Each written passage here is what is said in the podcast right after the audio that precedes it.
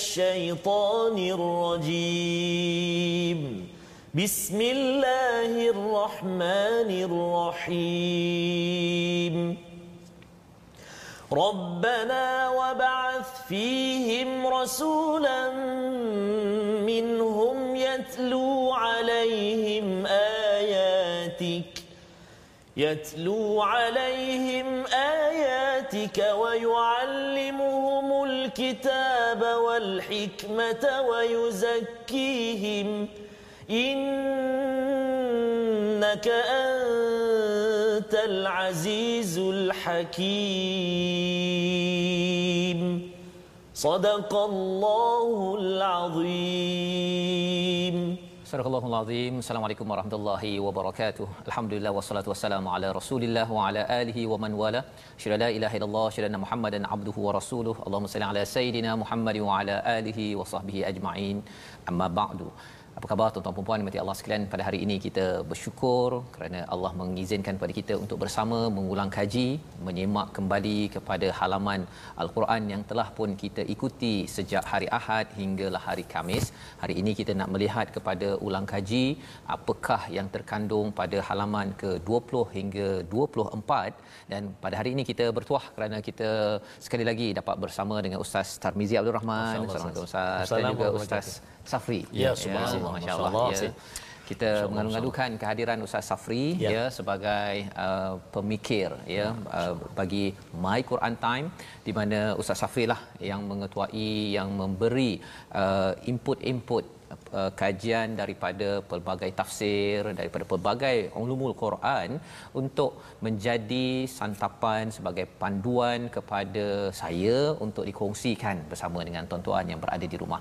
Jadi bagi tuan-tuan yang hadir pada hari ini uh, sila boleh ambil mushaf masing-masing dan uh, boleh bersedia dengan nota catatan nak tengok balik nak mengisi uh, lompong dalam uh, nota-nota pada halaman 20 hingga 24 di mana kita akan mengulang kaji dan menyemak kefahaman kita. Moga-moga dalam masa seminggu ini kita mantap kefahaman dan kita boleh teruskan hinggalah ke seterusnya insya-Allah. Insya Jadi pada hari ini uh, kita Ustaz yes, Ustaz Safri uh, sebelum yeah. kita teruskan kita nak mulakan dahulu yes, ya dengan bacaan Ummul Quran Al-Fatihah dan kali ini kata yeah. Ustaz Safri masa saya yes, berborak tadi oh, uh, ada permintaan khas. Oh, uh, jadi mungkin Ustaz uh, Safri uh, nak mengalu-alukan kepada yes, penonton yang berada di rumah dan uh, dalam masa yang sama bolehlah request apa yang Ustaz beritahu di luar tadi. Allah. Kalau nak diteruskan boleh teruskan. Silakan Ustaz.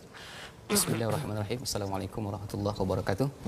Uh, Alhamdulillah selepas perbincangan tadi saya teringin uh, mendengar uh, daripada suara Al-Akh Tarmizi. Masya-Allah. Iaitu dengan uh, lantunan suara yang sangat hebat. Allah Imam Masjidil Haram Masya-Allah. uh, Syekh Mahir Al-Muqaili. Allahu akbar.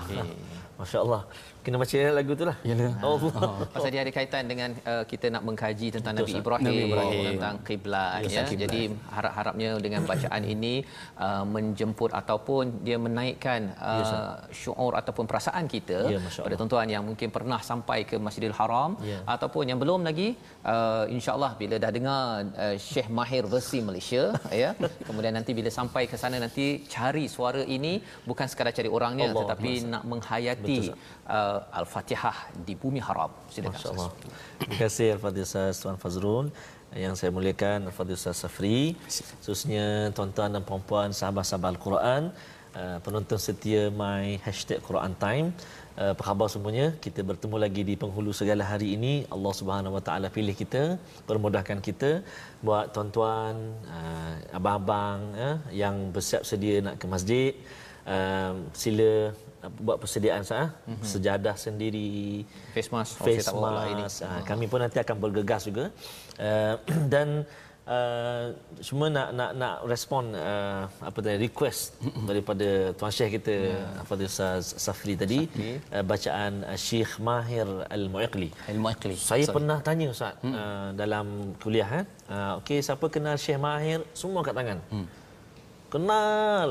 Kata oh cuba buat sikit Insya Allah Insya-Allah. Rupanya Mahir Zain. Mahir Zain. Ah, tapi yang, yang diminta oleh Al-Fadhil Ustaz Safi tadi adalah Syekh Mahir Al-Mu'iqli, Imam Masjidil Haram. Masjidil Haram. Saya pernah Ustaz tarawih 10 rakaat tu nak keluar Ustaz dia 20 rakaat kan 10 rakaat tu nak keluar tengah-tengah jalan nak keluar tu ditukar imam kan mm-hmm. dengar Syekh Mahir jadi imam tak jadi keluar Ustaz oh, masuk balik. balik sebab bacaan yang sangat baik dan suasana tu Ustaz. Suasana. Jadi Ustaz sebut tadi untuk kita hayati Ustaz. Eh. Hayati. Saya cubalah Ustaz. Mungkin 1% je jadi Ustaz. Eh. 1%. Minta maaf lah Ustaz. Eh. Ha, saya nanti cuba Ustaz. Safri mungkin dia backup lah. Ya backup Insya Allah. Itulah boleh harapannya insyaAllah. Okey. Jom tuan-tuan dan puan-puan kita baca sama-sama ya. A'udzu billahi minasyaitonir rajim. Bismillahirrahmanirrahim. Bismillahirrahmanirrahim. الحمد لله رب العالمين الرحمن الرحيم مالك يوم الدين إياك نعبد وإياك نستعين اهدنا الصراط المستقيم صراط الذين أنعمت عليهم غير المغضوب عليهم ولا الضالين.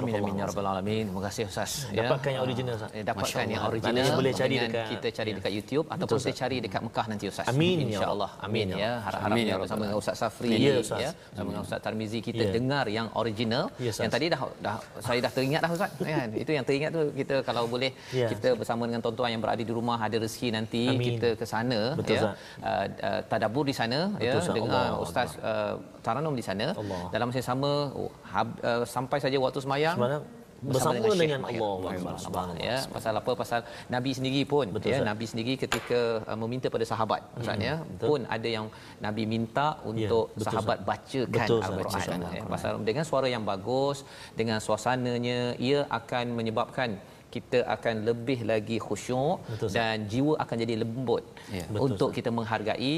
Apatah lagi kalau hari ini kita akan cuba melihat balik halaman 20 hingga 24 bagaimana perjuangan nabi-nabi terdahulu salah satunya Nabi Ibrahim pada halaman yang ke-20 ini dan membawa kita kepada uh, projek Nabi Ibrahim dan akhirnya dikaitkan dengan Nabi Muhammad sallallahu alaihi wasallam iaitu pertukaran kiblat ya bagaimana sejarahnya mengapa kiblat penting itu yang telah kita belajar tapi kita nak pergi lebih mendalam. Jadi kita akan mulakan dahulu, kita mulakan dahulu dengan uh, halaman yang ke-20, bacaan daripada ayat 133 hingga ayat 134. Kita menjejaki, kita melihat kepada legasi Nabi Ibrahim. Ya, jadi mari sama 133 134 sebelum kita bersoal jawab dengan Ustaz Safri yang akan mencerahkan lagi tentang ayat-ayat di dalam halaman ini insya-Allah. Silakan Ustaz. Masya-Allah. Saya eh. Ya. Bukan Ustaz Safri. Ah, bukan Ustaz Safri sebenarnya memang kita nak minta Ustaz Safri. Tapi Ustaz Safri banyak benda oh, yang nak disampaikan Ustaz. Ha, jadi kita simpan kita Ustaz Safri simpan untuk, untuk ya. tadabbur kita insya-Allah. Terima kasih Ustaz. Sahabat-sahabat Al-Quran semuanya alhamdulillah ha, hari ini uh, saya nak cuba eh saya nak cuba tadi saya dah baca Syekh Mahir Al-Muiqli Uh, sekarang ni saya nak cuba pula baca uh, Syekh uh, Bandar Abdul Aziz Bali lah. Ha? Uh, bukan Bandar Baru Bangi ya. Oh, bukan Bandar, Bandar Abdul ya, Aziz ya, Bandar Kirara tadi. Kirara. Uh, saya seorang imam Masjid Haram juga ya, yang ya, bacaannya begitu variasi sekali. Hmm. Sebenarnya sah di tanah air kita ni di Malaysia ni ada seorang imam. Hmm yang bacaan beliau boleh mengikuti imam-imam yang terkenal. Hmm. Dan uh, insya-Allah satu hari nanti uh, beliau pun akan bersama dengan kita. Uh, kalau boleh saya sebutkan nama dia ya. uh, Al-Fadil Syekh Abdul Karim Al-Makki. Hmm. Uh, imam di Masjid uh, Shah Alam. Shah Alam. Uh, Shah Alam tu. Jadi kita akan jemput beliau nanti bersama kita bolehlah bacakan variasi bacaan insya-Allah Ustaz eh. Jadi saya nak cuba ni mudah-mudahan uh, yalah kalau tak jadi banyak pun 1 2% pun jadilah. Masya-Allah. Ya, nak ambil semangat uh, semangat topik kita ini ya. Baik. Uh, uh, jom sahabat-sahabat semua ayat 133 dan juga ayat 134 yang terletak di muka surat 20. Uh, muka surat 20. Kita ambil 132 133 Ustaz. Baik, 132 133 Ustaz eh. Di muka surat 20 baik. A'udzubillahi minasyaitonirrajim. ووصى بها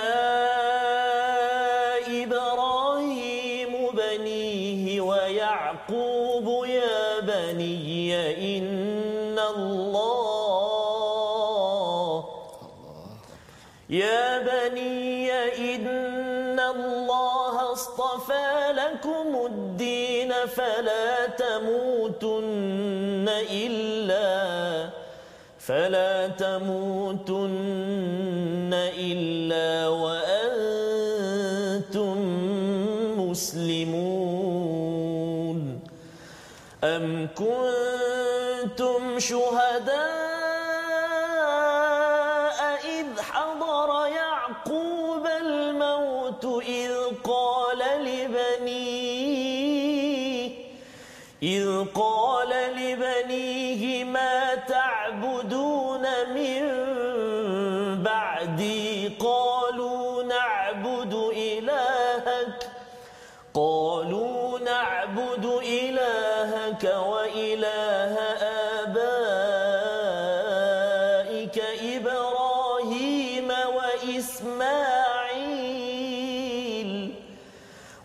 وإسماعيل وإسحاق إلها واحدا ونحن له مسلمون. صدق الله العظيم. Surah Allahul Azim bacaan daripada ayat 132 dan 33 sebahagian daripada halaman 20 ini menceritakan tentang legasi Nabi Ibrahim. Ya tentang bagaimana Nabi Ibrahim pada ayat 127 bercerita tentang membina uh, foundation ataupun dasar-dasar bagi Al-Bait Al-Haram di Makkahul Mukarramah dan uh, diteruskan dengan doa yang amat-amat indah pada ayat 128 iaitu memohon zuriatnya menyerah diri kepada Allah Subhanahu taala. Maka kalau kita terus kepada ayat yang ke-132 sebentar tadi, ya. salah satu zuriatnya itu daripada Nabi Ibrahim, ada Nabi Ishak tetapi Allah terus bawa pada Nabi Yakub usahanya. Ya. Ha, pasal di di sebalik nama Nabi Yakub itu nama lainnya Israel, Israel. ia memberi mesej dua tempat ya satu kepada Bani Israel orang Yahudi dan juga kepada kita maksudnya ialah apabila uh, ada nasihat yang penting dalam ayat ini yang ya. mungkin uh, ustaz boleh cerahkan. Uh, nasihat ini uh, adalah satu kaitan dengan kita bahawa kita ini asa ada kaitan susu galur terus kepada Nabi Yakub terus kepada Nabi Ibrahim alaihissalam. ya. Jadi apa nasihat itu yang ustaz boleh cerahkan sebagai ulang kaji kita pada hari ini? Dipersilakan ustaz Safri. Bismillahirrahmanirrahim. Terima kasih uh, Tuan Fazrul dan terima kasih Ustaz Tuan telah bacakan uh, yes. surah Al-Fatihah dengan surah begitu merdu tersentuh hati. Allah Rabbi masyaallah. Pada ayat ini Ustaz uh, Allah Subhanahu Wa Taala nak menceritakan kepada kita bahwasanya ada hubung kait di antara Nabi Allah Ibrahim mm-hmm. dengan Nabi Allah Yaqub alaihi salam. Artinya ketika Allah Subhanahu wa taala memerintahkan kepada Nabi Muhammad sallallahu alaihi wasallam am kuntum syuhada iz hadara yaqub al maut kamu tak nak menyaksik, menyaksikan ke ketika nabi yaqub datang satu kematian? Ketika datang satu kematian bagi seorang ayah yang takut legasi dia tinggal ataupun yang ditinggalkan jauh daripada Allah Subhanahu wa taala semua kita risau sebagai ayah. Risau. kalau saya mati apa anak kita Allah. kena buat? Masyaallah apakah ini apakah ini insurans dah siapkah atau belum ya. tetapi yang dirisaukan oleh seorang ayah yang hebat iaitu bagaimana dia selepas dia mati ma ta'buduna min ba'di ya. apa yang kamu sembah wahai anakku selepas kematian ayah selepas ayah pergi apa yang uh, kamu sembah. Ini adalah kerisauan seorang nabi, seorang hamba yang soleh, takut-takut bahwasanya anak-anak mereka jauh daripada Allah Subhanahu wa taala. Apa tanya dia? Ma ta'buduna min ba'di? Apa yang kamu sembah nak kalau nanti ayahmu mati? Agak-agak kalau kita ustaz, kalau kita sebagai seorang ya, apa kita tanya kepada anak kita? Kita akan tanya pasal hmm. apa persediaan apa? dia hmm. kan untuk uh, hidup hidup dan sebagainya ya. kan.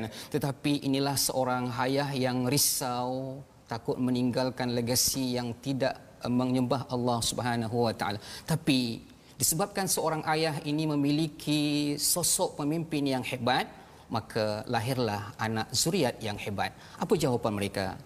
Qalu na'budu ilahaka wa ilaha abaika ibrahim wa ismail wa ishaq ilaha wahidah ini jawapan yang mantap jawapan yang penuh dengan satu konsekuen dalam kehidupan mereka bahwasanya mereka beriman kepada Allah artinya wahai ayahanda tak perlu risau kalau ayahanda nak meninggalkan kami kami akan berpegang teguh kepada agama ayah hmm. tengok kita nak highlightkan di sini agama ayah kenapa disebutkan agama ayah yeah. bukan agama Islam hmm. bukan agama yang tapi agama ayah. Hmm. Artinya yang disampaikan di sini adalah bahwasanya mereka tahu tentang ilmu uh, mentauhidkan Allah Subhanahu wa taala iaitu daripada ayahnya sendiri ya, bukan mengajar. daripada cikgu bukan dari cikgu bukan daripada orang lain artinya uh, fungsi sebagai seorang ayah itu yang paling utama adalah menanamkan tauhid hmm. kepada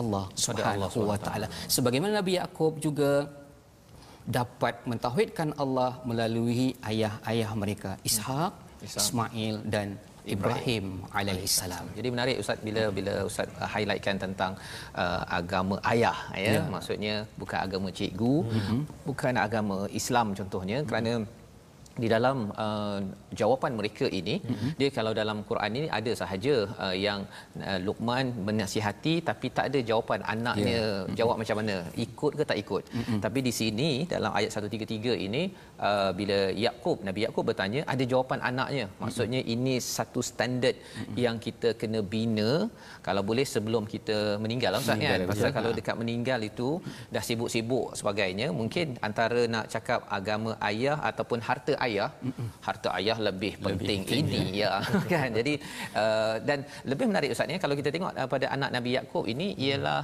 uh, Nabi Yusuf. Ya. kan? Ada ada 12 ada 12 tu kan? 12 yang abang yang buat perangai tu. Mm-mm. jadi uh, boleh ustaz cerahkan sikit tak? Mereka ni buat perangai Mm-mm. tapi uh, dalam ayat ini eh indah pula tu. Okay, okay. ustaz.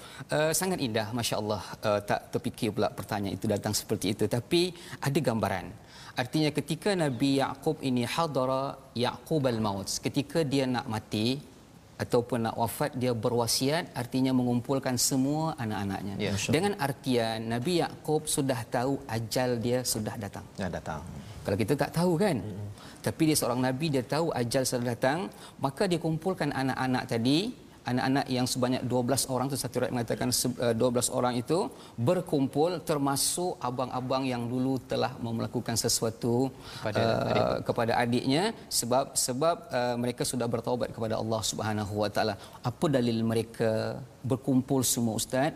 di ujung dia itu pada ayat 133 wa nahnu lahu muslimun. Hmm. Nahnu tu kalau dalam bahasa Arab domir yang menunjukkan jamak artinya hmm. kami. Hmm. Kami adalah berserah diri kepada Allah Subhanahu wa taala. Ini adalah satu dalil yang mengatakan Nabi Yakub telah mengumpulkan semua anaknya baru dia berwasiat. Itu kalau kita tahu kita nak mati. Yeah. kalau kita tak tahu macam mana ustaz? Masya-Allah apa yang nak kita lakukan itulah yang yes, sebenarnya mengapa kita kena ambil peluang ketika kita hidup yeah. ya mm-hmm. dan dalam uh, kes uh, anak Nabi Yakub ini mereka buat perangai mm-hmm. Nabi Yakub masih lagi kuat berpegang kepada mm. pendidikan anak-anak yeah. ya ustaz ya sehingga kan uh, uh, kalau nak kira kanlah ya anak dah buat perangai mm-hmm. ya dah degil uh, dah get out. Ha, contohnya kan. Itu keluar daripada rumah. Tetapi uh, bila disambungkan kisah itu dengan penghujung begini ustaz ya. masya-Allah inilah uh, kelebihan apabila seorang ayah seorang ibu berpegang kepada uh, ilah ya ilah wahida Tuhan yang satu. Kita istiqamah sampai ke hujung anak buat perangai itu boleh berlaku boleh ustaz ya?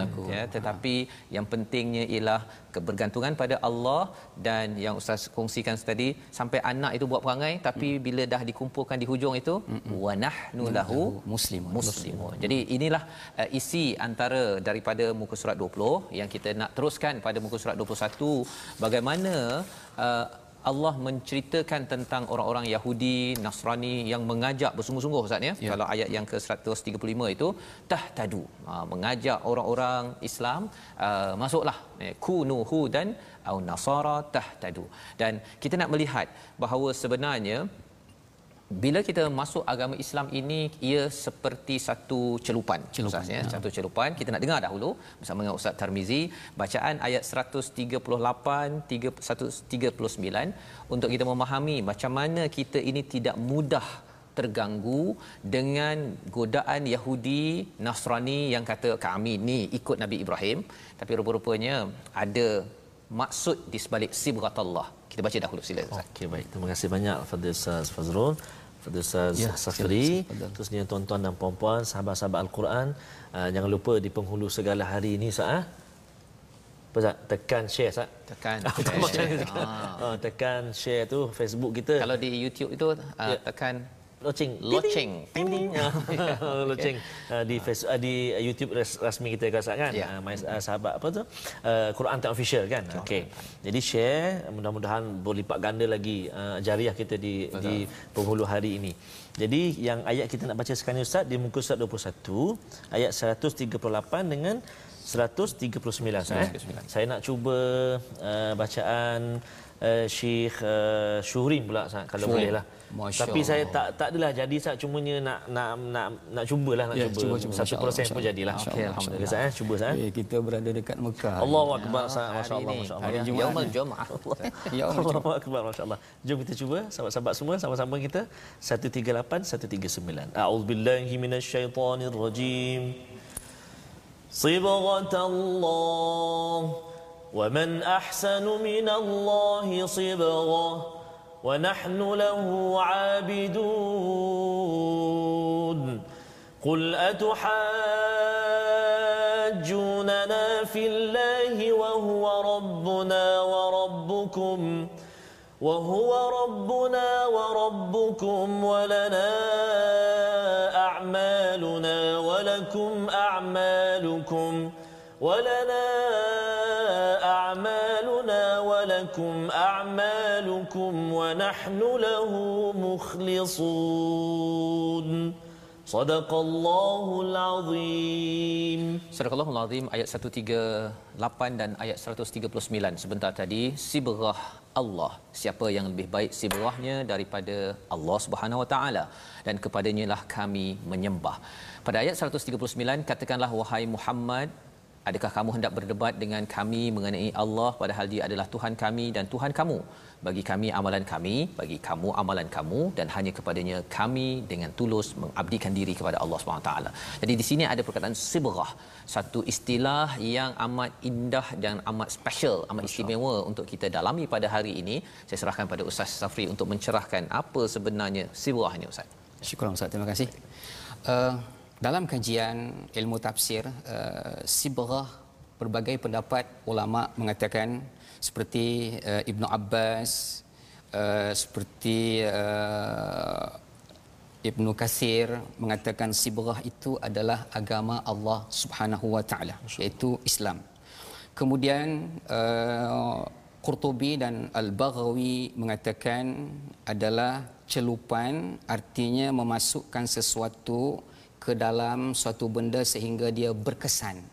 Jadi bila disebutkan sibghatullah dia adalah satu celupan. Ini merupakan salah satu kajian daripada ilmu al-Quran Ustaz. Iaitu nama dia perumpamaan ataupun al-amsalu fil Quran perumpamaan di dalam al-Quran. Cuma yang biasa kita dengar dalam perumpamaan dalam al-Quran itu ada kata misal atau kata kaf tashbih. Tetapi ini tidak ada perkataan misal dan tidak ada perkataan tashbih. Maka ia adalah uh, sebagai tamsil ataupun amsilah kaminah nama dia. Artinya dia ada maksud perumpamaan tetapi tidak ada alat yang mengatakan dia adalah perumpamaan. Sebab apa? Ini sudah biasa diungkapkan oleh orang Arab. Sibghatullah artinya mencelupkan sesuatu masuk kepada sesuatu itu uh, ibaratkan kalau kita masukkan tangan dalam cawan ini seluruh bahagian tangan itu dibasahi oleh air Mm-hmm. Tapi bila um, um, silah ini uh, menyebutkan uh, disebut di sini ada seolah-olah pakaian dimasukkan di dalam satu bekas sehingga pakaian itu bila dikeluarkan mengikut warna apa yang terdapat di dalam air. Ayat. Artinya yang disampaikan di sini adalah bila sebut sibghatullah, masuklah kamu ke dalam Islam, agama Allah Subhanahu wa taala itu secara keseluruhan. Itu makanya Qurtubi mengatakan masuk ke dalam sibghatullah ada dua cara. Yang pertama ikhlas kerana Allah Subhanahu wa taala iaitu kemudian yang kedua mengikuti sunnah Rasulullah sallallahu alaihi wasallam itu adalah satu perumpamaan yang sangat indah yang kita kena ambil perhatian Kenapa Allah sebut sibghatullah? Masya-Allah itu adalah penerangan uh, berkaitan dengan sibghatullah iaitu kalau saya ambil daripada pendapat Qurtubi yang Ustaz kongsikan mm-hmm. tadi satu ikhlas ada perkataan ikhlas di ayat 139 itu mm-hmm. dan ikhlas itu bukan sekadar ikut-ikut apa yang kita tafsirkan sahaja yeah. tapi tafsiran sunnah daripada Nabi sallallahu alaihi wasallam. Inilah pelajaran kita sibghatullah ikhlas kerana Allah mengikut kepada Rasul agar kita dipimpin menjadi orang yang benar-benar bersama dengan Nabi Ibrahim, Nabi Yakub, Nabi Muhammad sallallahu alaihi wasallam. Kita bertemu kembali dalam My Quran Time, baca faham amal.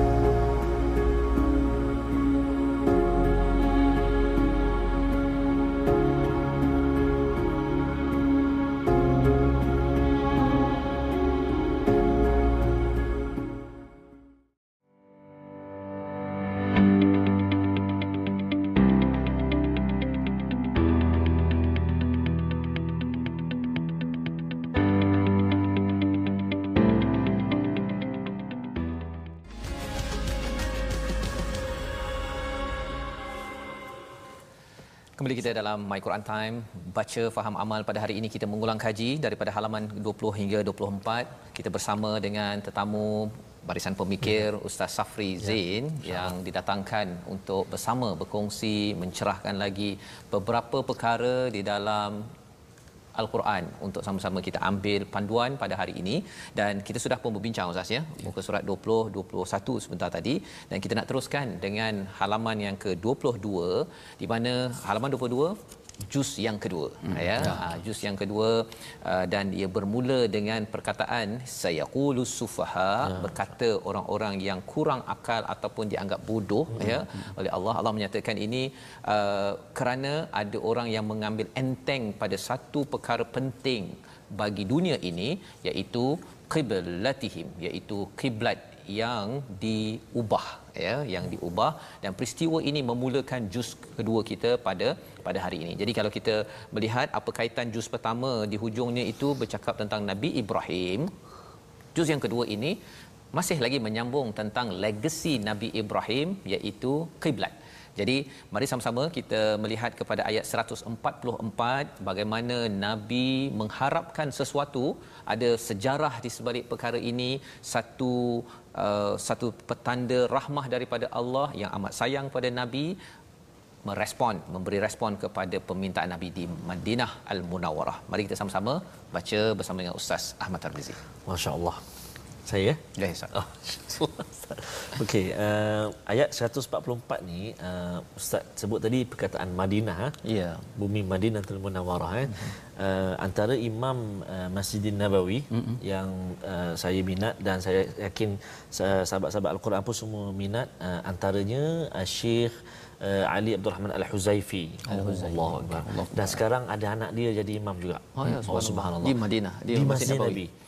Pernah satu satu pagi kata silap saya solat subuh, uh, anak dia jadi imam, mm-hmm. uh, Syekh uh, Huzaifi kat belakang, anak dia menangis sebab baca ayat wa qadha rabbuka alla ta'budu illa, illa iyyah. Sampai fala taqul lahum ufin menangis kan. Subhanallah. Ayah kat belakang. Rasulullah ada kat situ subhanallah kan. Jadi saya nak cuba ayat 144 ni sahabat-sahabat Al-Quran semuanya. Saya nak cuba baca dengan uh, bacaan uh, gaya Syekh uh, Huzaifi ni. Huzaifi. Tapi bacaan yang susah jugalah. Tapi cubalah Ustaz. Ya, cuba, insya-Allah. Ya. Tak tahulah jadi ke tak tuan-tuan dan puan-puan. Okay, okay. Kalau tak jadi jangan marah dapatkan yang original insya-Allah. Ya, insya-Allah. A'udzubillahi minasyaitonirrajim. قد نرى تقلب وجهك في السماء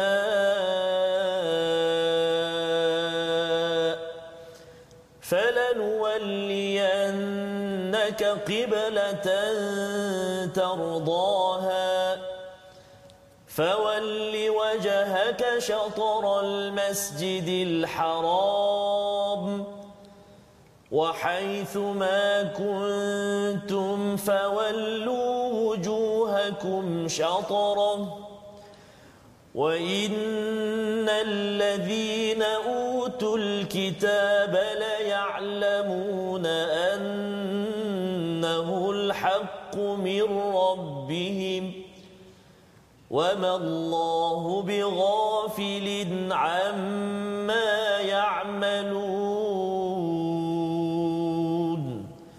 صدق الله العظيم Kami melihat wajahmu sering mendongak ke langit, maka akan kami palingkan engkau ke kiblat yang engkau senangi. Maka hadapkanlah wajahmu ke arah Masjidil Haram dan di mana saja engkau berada, hadapkanlah wajahmu ke arah itu. Dan sesungguhnya orang-orang yang diberi kitab tahu bahawa peralihan kiblat itu adalah kebenaran dari Tuhan mereka dan Allah tidak lalai terhadap apa yang mereka lakukan. Inilah ya kisah di sebalik ya. apa yang ustaz bacakan sebentar tadi mm-hmm. ya dengan bacaan daripada Syekh Huzaifi tadi ya, saatnya sebenarnya dia membawa emosinya Betul, sekali Betul, ya di mana uh, Allah lihat yes. kepada uh, ke, ke keinginan nabi untuk berbeza dengan dengan uh, orang-orang di Madinah itu di kalangan orang Yahudi yang menghadap ke Masjidil Aqsa di Palestin dan adakah ya adakah ada perubahan? Tapi nabi tak cakap ya. Ha, itu yang kita nak uh, tengok sebentar lagi iaitu kalau ustaz Safri boleh berkongsi bagaimana kisah di sebalik kiblat ini mengapa sampai hampir satu dua muka surat ini yeah. memulakan juz kedua pasal kiblat. Sila ustaz. Insyaallah masyaallah ketika bacaan khusus tentang kiblat ketika Nabi sallallahu alaihi wasallam di Madinah Al-Munawwarah dan Nabi pada waktu itu berkiblatkan Masjidil Aqsa dan dibacakan oleh Imam Madinah masya-Allah tersentuh hati. Allah. Kalau seandainya kita berada pada waktu itu melihat Nabi sallallahu alaihi wasallam menadahkan wajahnya ke langit dengan permohonan kepada Allah Subhanahu wa taala. Ya. Persoalan dia ustaz, kenapa Nabi tidak meminta? Hmm. Ah, sebab Nabi sallallahu alaihi wasallam uh, itu adalah salah satu perintah Allah Subhanahu wa taala menghadap kiblat tetapi ada permohonan di dalam hati Nabi sallallahu alaihi wasallam iaitu kerinduan kembali untuk menghadap Kaabah. Tuan-tuan dan puan yang dirahmati oleh Allah Subhanahu wa taala. Prosesnya adalah ketika Nabi sallallahu alaihi wasallam berada di Mekah Nabi menghadap kiblat kalau kita ikutkan di sini uh, kita tak bawa prof dia. di sini di sini adalah Masjidil Aqsa kita anggap sebagai dekat utara, uh-uh. kemudian di tengah di Madinah dan di sebahagian uh, selatan dia adalah uh, Kaabah Al-Musharrafah. Kebiasaan Nabi sallallahu alaihi wasallam ketika Nabi berada di uh, Mekah, Nabi berada di kita ambil kalau macam ini kan kita ambil yes ini uh, rukun Yamani mm-hmm. dan sini adalah rukun Hajar Aswad. Yes. Nabi berdiri dekat sini. Mm. Maka secara automatik Nabi menghadap kiblat dan mm. sekaligus mm. Nabi menghadap Uh, Masjidil Aqsa. Tetapi ketika Nabi diperintahkan oleh Allah Subhanahu Wa Taala untuk berhijrah, mm-hmm. maka Nabi sallallahu alaihi wasallam diperintahkan untuk menghadap uh, iaitu Baitul Maqdis. Kenapa benda itu berlaku? Sebab pada waktu itu kata mufassirin mengatakan sebab pada waktu itu uh, aghlabiyah atau keseluruhannya yang berada dekat Madinah itu adalah orang Bani Israel hmm. yang pada waktu itu mereka uh, berkiblatkan Masjidil Aqsa. Ya, Tetapi Nabi sallallahu alaihi wasallam uh, rasa tak puas hati, rasa sedih dan uh, rasa duka cita Nabi mohon kepada Allah Subhanahu wa taala. Ketika pada waktu solat Asar Semalam Ustaz bincangkan masjid kebelatan Ustaz ya, kan. Di situlah berlaku ada satu ayat mengatakan waktu asar, ada satu ayat mengatakan waktu zuhur. Hmm. Uh, apapun waktunya uh, yang jelas Nabi sallallahu alaihi wasallam pada waktu itu solat dalam keadaan dua rakaat. Nabi hmm. berada di Madinah, Nabi berada dekat menghadap ke Masjidil Aqsa. Uh, Masjidil Aqsa. Kemudian dalam satu kitab yang bertajuk Keajaiban Kota Madinah hmm. disebutkan di situ Nabi pusing daripada Aqsa menuju ke Madinah sebanyak 180 darjat. Hmm.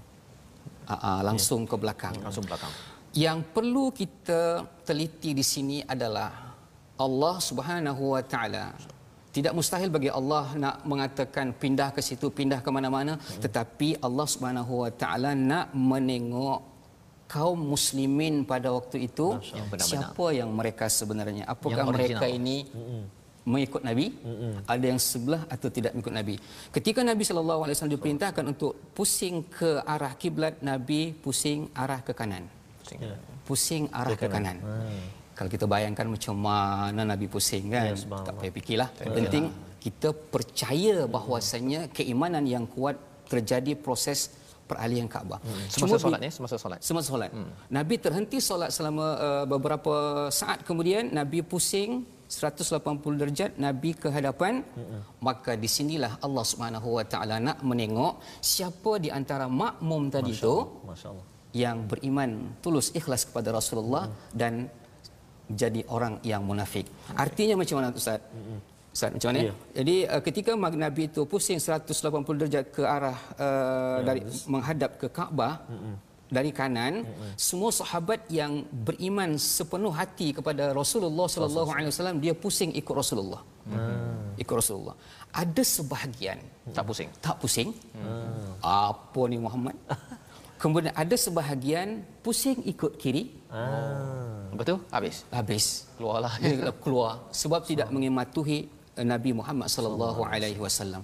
Jadi pada proses peralihan Kaabah ini Allah Subhanahu wa taala nak menunjukkan kepada kita di antara orang yang mukmin ada mukmin yang munafik, hmm. ada juga yang mukmin beriman kepada Allah Subhanahu wa taala. Jadi peristiwa ini kita kena yakin dan kena pahami betul-betul proses terjadinya peralihan kiblat itu adalah satu perintah daripada Allah perintah Subhanahu Allah. ya perintah yang uh, diabadikan sampai ke tahap ini Ustaz ya di mana bagi tuan-tuan yang berada di rumah kita dah dapat dah uh, kiblat yang tak ubah-ubah lagi dah. Ya, kalau ubah pun kalau waktu kena adjust dengan uh, ya. jabatan agama lah ya, tapi bukannya terus 180 Betul. kerana uh, kalau berlakulah begitu Ustaz ya. Uh, kita, saya pun tak tahu kan kalau kita berada kat situ Eh, betul ke kan? Uh dan kalau keimanan betul-betul kepada Nabi sallallahu alaihi wasallam uh, ikut, yang ustaz cakap tadi. Uh tapi kalau tidak sama ada dia keluar uh ataupun pusing kiri. Pusing. ha dia kalau kawat ustaz ya saya ingat dulu waktu kadet dulu tu ke kanan pusing kan? ha, dia semua kena samalah kan? Tak yeah. boleh pula lambat ke ataupun nak ambil kiri ke betul. memang kena Scott sila pumping contohnya kan. Jadi ini adalah satu perintah Allah dan yang keduanya ini adalah uh, mencerakinkan memisahkan di hmm. antara hmm. orang yang beriman hmm. dengan tidak beriman di mana pada tahun ini bila kita dapat kiblat ini kita ambil kiblat pada masanya kita betul-betul tawajuhkan uh, betul-betul uh, menghadap dan buat kerana Allah uh, inilah sebagai manifestasi keinginan kita uh, menghargai nikmat kiblat yang Allah berikan kepada kita. Jadi ustaz ya, kalau ya, kita ya. sambung pada muka surat 23 itu ada lagi ya uh, sambungan dan uh, bercakap tadi tentang kiblat ini berkali-kali ustaz ya. Hmm. Kalau katakan ayat yang ke 149, ayat yang ke 150 hmm. uh, beberapa kali Allah ulang tentang uh, sila pindah kiblat. Hmm. Ha kan sampai tiga kali di situ hmm. ya. Jadi bila berulang-ulang ini uh, sebenarnya uh, apa sebab ustaz? Boleh tak kalau ustaz kongsi sikit okay. Uh, sebutan di sini fawal liwajhaka syatrul masjidil haram uh-huh. artinya nak menandakan umat Islam tu kena yakin bahwasanya uh, setiap ittijah yang menghadap satu kiblat itu ada isyarat yang mengatakan bahwasanya umat Islam tu kena bersatu padu, bersatu, artinya padu. satu satu kata Allahu Akbar mm-hmm. menghadap kiblat yang sama bertuhankan yang sama mentauhidkan yang sama la ilaha illallah la ilaha yang Allah. diagungkan setiap waktu dalam solat asyhadu an la ilaha illallah wa asyhadu ya. anna muhammadar rasulullah maksudnya Artinya, maksudnya paling men- tinggi mentaukidkan hmm. taukidkan mentaukidkan bahwasanya kiblat umat Islam itu adalah Kaabah. Kaabah ya maksudnya penekanan berkali-kali ini hmm. agar semua umat Islam uh, bersatu, bersatu ya dan mesej itu jugalah yang kita nak ambil pada kali ini hmm. di mana umat Islam kita daripada mana ustaz kalau ya. ustaz Tamizi kita ya. ada yang dengar kita daripada Germany ya Germany ada daripada Kanada, Kanada kita ada daripada London Liverpool uh, Brunei Singapura semua kiblat yang sama Ustaz. Kiblat yang sama. Kiblat yang ya. sama. Ya. Dan uh, tidak mungkin Ustaz. bagi umat Islam ini ya. bergaduh-gaduh ya, ya kerana yang paling tinggi sekali adalah ya. Allah. Allah. Kan? Tak mungkin dia menghadap satu kan. Macam kalau dalam tentera tu Betul, dia ke kanan pusing kan. Tapi dia bergaduh-gaduh sesama sendiri memang kalah Ustaz ya. Kalah. Kacau bilau. Kacau bilau. Kalau kata ada tak puas hati, mengapa pula ke kanan? Saya nak ke kiri contohnya kan. Ya. Jadi ini melambangkan kepada kesatuan umat Islam yang kita perlu ambil ambil dan kalau ada perkara-perkara berbeza itu ustaz ya yeah. berbeza itu itu biasa tapi hmm. jangan sampai kita mengutamakan diri saya kumpulan saya berbanding dengan kiblat saya. Kiblat betul sah. Ya itu adalah pelajaran yang kita perlu perjuangkan dan itulah juga satu lagi uh, uh, kalau Allah cakap dalam ayat 150 ini di hujung itu ya fala tahshawhum wahshawni wa li utimma ni'mati alaikum wa la'allakum tahtadun. Ya jadi uh, ini jangan takut pada mereka takutlah kepadaku. Itu kesan daripada kiblat ustaz ya. Pasal nak berpindah-pindah tu bukan mudah ya, ya. bukan mudah tapi jangan takut mereka takut pada Allah dan inilah bukti Allah menyempurnakan nikmat. Ha, di situ ustaz boleh tak cerita sikit wali utimma ni'mati alaikum wa la'allakum tahtadun itu uh, apakah yang dimaksudkan dengan kesempurnaan nikmat dan juga apa kaitan nikmat ini dengan hidayah. Okey. Ketika Allah Subhanahu Wa Taala menyebutkan dalam ayat ini fala takhshawhum wahai Muhammad dan para pengikut Muhammad umat Nabi Muhammad tak perlu takut apa yang disampaikan oleh orang Yahudi ke Nasrani takutlah kepada siapa wakhshauni takutlah hmm. kamu okay. kepada Allah. kepada Allah Subhanahu wa taala di saat kita takut kepada Allah kita kena datang kepada Allah hmm. bukan kita takut pada harimau kita betul, lari betul. tapi bila sebut takut kepada Allah kita fafirru ilallah ya, maka kita Allah. mengejar kepada Allah Maksudnya Subhanahu solat tu kena cepat-cepat cepat-cepat cepat-cepat ha. okey okay. kemudian wali utimma ni'mati alaikum wa la'allakum itu adalah merupakan salah satu kesempurnaan nikmat yang Allah berikan kepada kita kita dapat beritijah kepada Kaabah yang Allah berikan kepada kita dan di saat kita menghadap Allah Subhanahu wa taala mudah-mudahan Allah Subhanahu wa taala memberikan kita petunjuk iaitu dalam solat itu nanti kita akan baca pada ayat yang ayat berikutnya 153, 153. Nanti, ya. Okey okay. jadi di situ ya daripada ayat 150 itu Allah dah beritahu mm-hmm. kesan kiblat itu ya dan uh, kemudian dalam solat itu sendiri ustaz ya yeah, pada betul. ayat 151 itu mm-hmm. Allah uh, menceritakan tentang rasul dan juga Quran, Quran. ya pasal mm-hmm. sebenarnya kiblat ini dalam situ ada solat mm-hmm. dalam situ ada ketaatan pada rasul mm-hmm. ada pula baca al-Quran yeah, gabung yeah. semuanya betul, ustaz ya jadi Uh, ini adalah uh, nikmat yang besar dan diikuti pada ayat 152 itu fazkuruni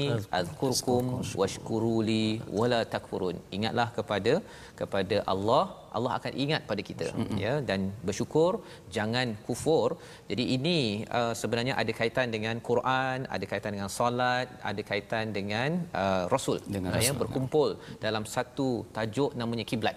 Masyaallah ustaz ya. ya. Dia Allah sampaikan itu dalam bentuk yang praktikal praktikal ya hmm. bukannya kata saya ingat Allah zikir zikir zikir kan hmm. baca Quran pun baca Quran juga tapi bila solat uh, kan dia ada tanda uh, yang uh, boleh kita perhatikan sebagai praktikal kita seharian. Itu sebabnya mari kita baca kepada ayat 153 ini uh, iaitu memang seruannya kalau katakan nak buat apa ya selepas dah muka surat 22 muka surat 23 dah macam-macam pasal kiblat lah apa sebagainya saya kena buat apa ni? Ya. pasal saya ada banyak masalah. Jawapannya ayat 153 silakan Ustaz Tarmizi. Baik. Terima kasih Ustaz ya. Fazrul, Ustaz Safri. Uh, sahabat-sahabat Al-Quran semuanya, uh, kita nak sambung bacaan ayat 153. Uh, eh, tadi saya dah baca dua tiga kali dengan bacaan murattal eh? ya. bacaan murattal ataupun dengan uh, kadar um, tadwir eh? tadwir jadi insyaallah saya nak cuba baca ayat 153 ni dengan bacaan mujawwad insyaallah a'udzubillahi minasyaitonirrajim يا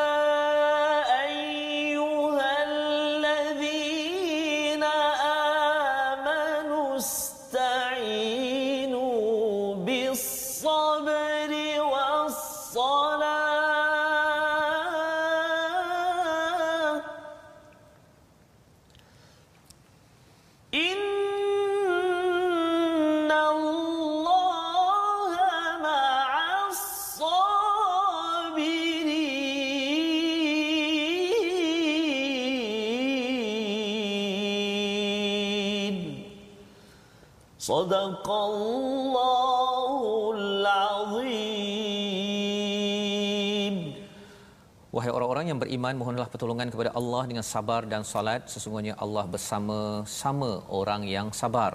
Ayat yang pendek ya, ya. menutup pada uh, muka surat 23 ini dengan seruan minta tolong dengan sabar dan solat ya uh, biasanya kalau kita tengok wa di dalam uh, bahasa Arab ini maksudnya dan ya tapi uh, bila melihat kepada ayat ini ustaz adakah waw itu maksudnya dan ataupun sebenarnya ada maksud tadabbur lain yang kita boleh perhatikan? Ayat 153 okey. masya-Allah uh, dengan taranum yang kuat dengan hus yang paling hebat dan sebagainya masya-Allah saya rasa makin semangat untuk uh, penghujung daripada ayat yang kita baca tadi ya allazina amanu sta'inu bis sabri was salah innallaha ma'as sabirin ayat ini diulang oleh Allah Subhanahu wa taala ustaz pada ayat yang ke-45 masyaallah. Ha, ha. wasta'inu bis sabri was salah innaha lakabiratun illa 'alal khashi'in.